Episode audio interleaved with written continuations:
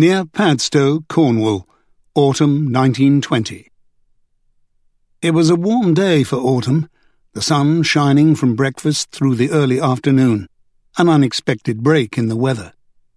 Afterward, no one could be sure who had first suggested going out in the boat. Very likely our last chance until the spring. What do you say? Don't you think it'll be a lark? And so the four young women, staying the weekend at the place, mounted their bicycles shortly after luncheon had been cleared away, and went down to the river landing that belonged to the Grenvilles. There they took out the rowboat. They were proficient at it, having done it many times before. Taking turns rowing, they went upstream some distance until they could look into the back garden of the house belonging to Elaine's family. Someone was on the terrace. Her brother? And they tried shouting to attract his attention, but he couldn't hear them or perhaps he didn't wish to, and then they turned downstream again.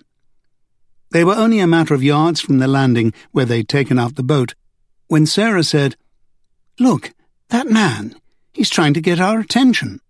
She pointed toward a small dinghy a hundred yards closer to the village. They could just see the man in it, standing up, without regard to safety, waving frantically. Kate said, frowning, Is he in trouble, do you think? Elaine shielded her eyes. Is that Harry? Surely not. He wouldn't be so foolish. Victoria, at the oars now, said nothing, too busy trying to bring the boat in toward the landing to turn for a look. So she claimed afterward, when it was over. Reaching out for Sarah's arm, Kate said, Does the boat ride too low in the water to be quite natural? I think we ought to have a look. Whoever it is, he's only trying to flirt. Victoria told them, bringing in one of the lines. It's too far to go. Think about rowing all that way back. No, truly, we, we should have a look. Kate turned to Victoria. I'll take the oars if you're tired. He's still waving, Sarah reported, looking over her shoulder. And the boat is lower. Victoria, I think he's foundering. There was alarm in her voice now. Kate reached for the oars, but Victoria refused to give them up. Victoria, Kate said, whoever it is out there, Harry or someone else, what if there is something wrong? Oh, very well. A fool's errand, if you ask me.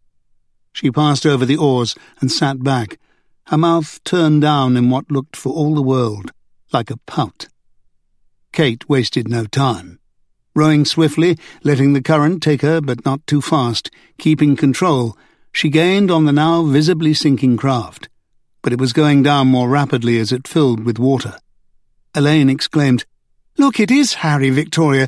That's the sea lion's dinghy. I'm, I'm sure of it now. I don't understand. What's happened to it? I hope Harry, whoever he is, can swim, Sarah was saying anxiously. I don't think we'll be in time. Elaine's hands were clenched on the gunwale of the boat. What will we do if he's in the water?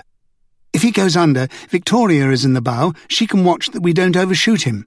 Kate managed to say, intent on the effort she was making. If we can take him aboard without swamping ourselves, the village will be closer than trying to reach the Grenville landing again, and we can find help for him there. Don't say if, Elaine begged. I can't bear to watch him drown. Then keep your weight well balanced. Sarah, Elaine, and let Victoria guide us in, Kate urged. But help her. We don't want to lose him. It appeared now that the man was standing in water. His boat had vanished under him, and then, as the boat sank toward the bottom, he was sucked down with it. Too fearful to leap out of it, he simply stood there, stark terror on his face, letting it happen. And then he was gone. Elaine cried out in alarm, and Kate put her back into the oars, trying to reach the man as soon as he came up. There he is, Sarah called suddenly, pointing. Where? Victoria cried. I don't see him. And then they were upon him, on their left.